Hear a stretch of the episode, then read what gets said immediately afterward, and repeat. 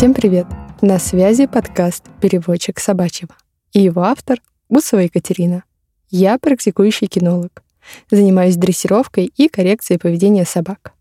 В этом подкасте вы сможете узнать неочевидные и полезные вещи о своих четвероногих друзьях. Не бойся, говорим о страхах. В моей практике работа со страхами встречается очень часто. Сегодня я бы хотела рассказать о самых часто встречающихся. Разберем, как распознать момент, когда собаке нужна помощь, как помочь и в какой момент подключить специалиста. Тут важно не запутаться в терминологии. У собак бывают страхи, фобии, тревожные состояния.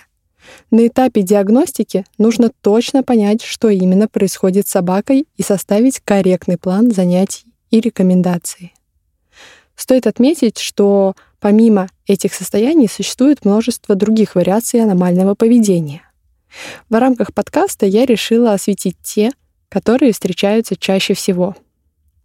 Разберем подробнее перечисленные термины.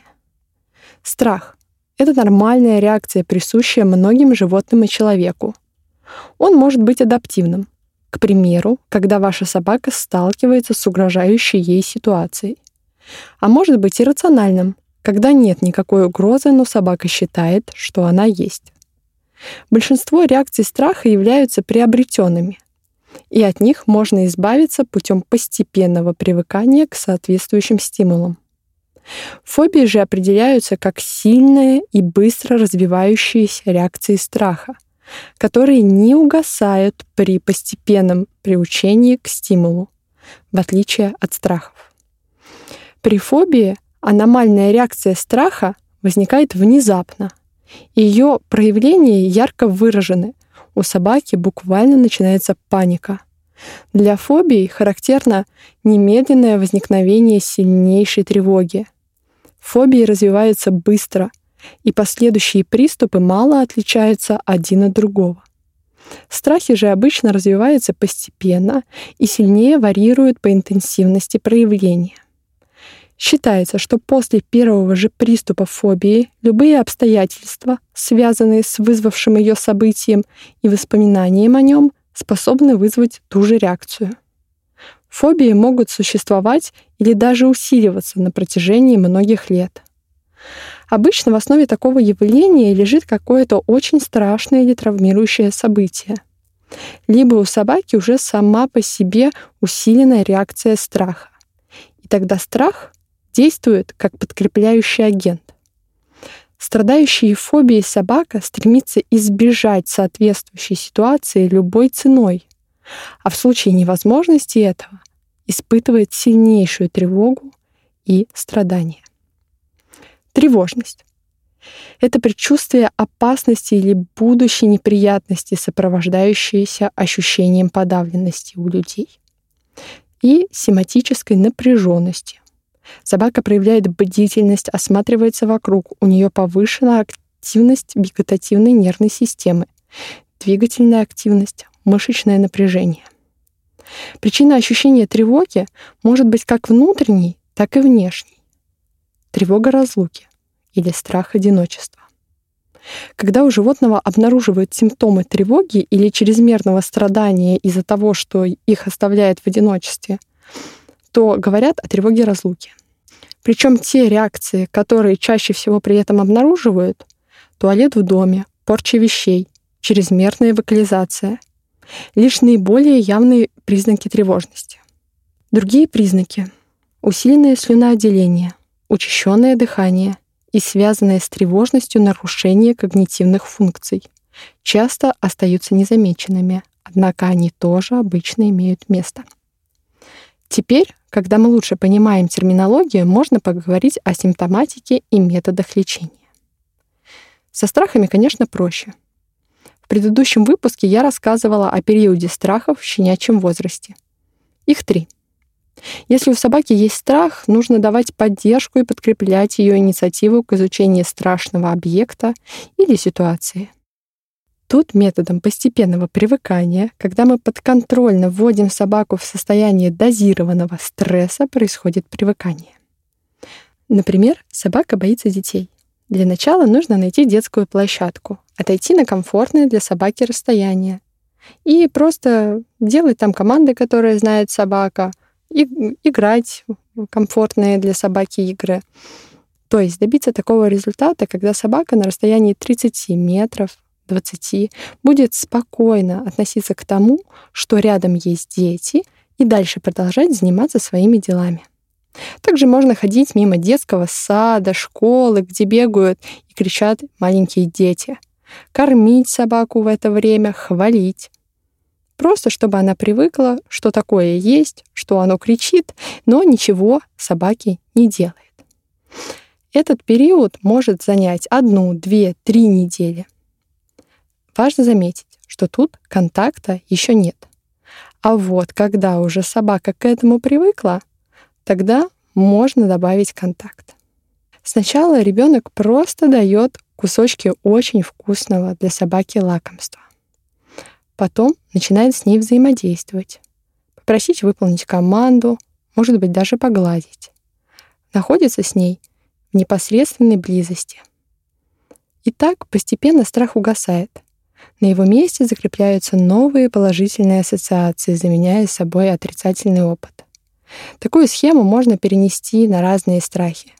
Страх новых предметов, мест, людей, собак. В целом работа с таким состоянием занимает около 1-3 месяцев в зависимости от ситуации и конкретной собаки. С фобиями сложнее. Они часто возникают у собак, переехавших из глуши в большой город в подростковом или взрослом возрасте, у собак из приютов или городских собак, у которых была скудная социализация. У одних могут быть просто страхи, но у тех, чья генетика и развитие предполагает более слабую нервную систему, могут сформироваться фобии. Работа с фобиями требует контроля специалиста и продолжительных занятий, иногда медикаментозной терапии, которую назначает ветеринарный врач. Как распознать фобию? Яркий пример. Собака из приюта, которая боится гулять. Тревога начинается еще во время сбора на прогулку. Собака, увидев, что хозяин берет поводок, стремится убежать и забиться в самый дальний угол.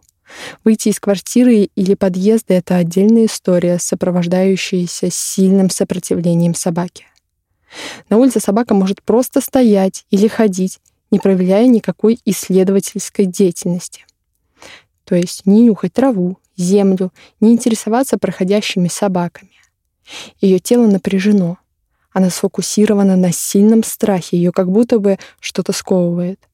Такие собаки часто ходят в туалет дома, на улице минимально. Это происходит потому, что для таких собак это действие равносильно тому, если бы мы в 2 часа ночи в Южном Бутово достали бы кошелек и начали бы им размахивать, крича, что у нас много денег. На такую картину очень тяжело смотреть, но это корректируется. Понадобится любовь, поддержка владельца, а также грамотный специалист.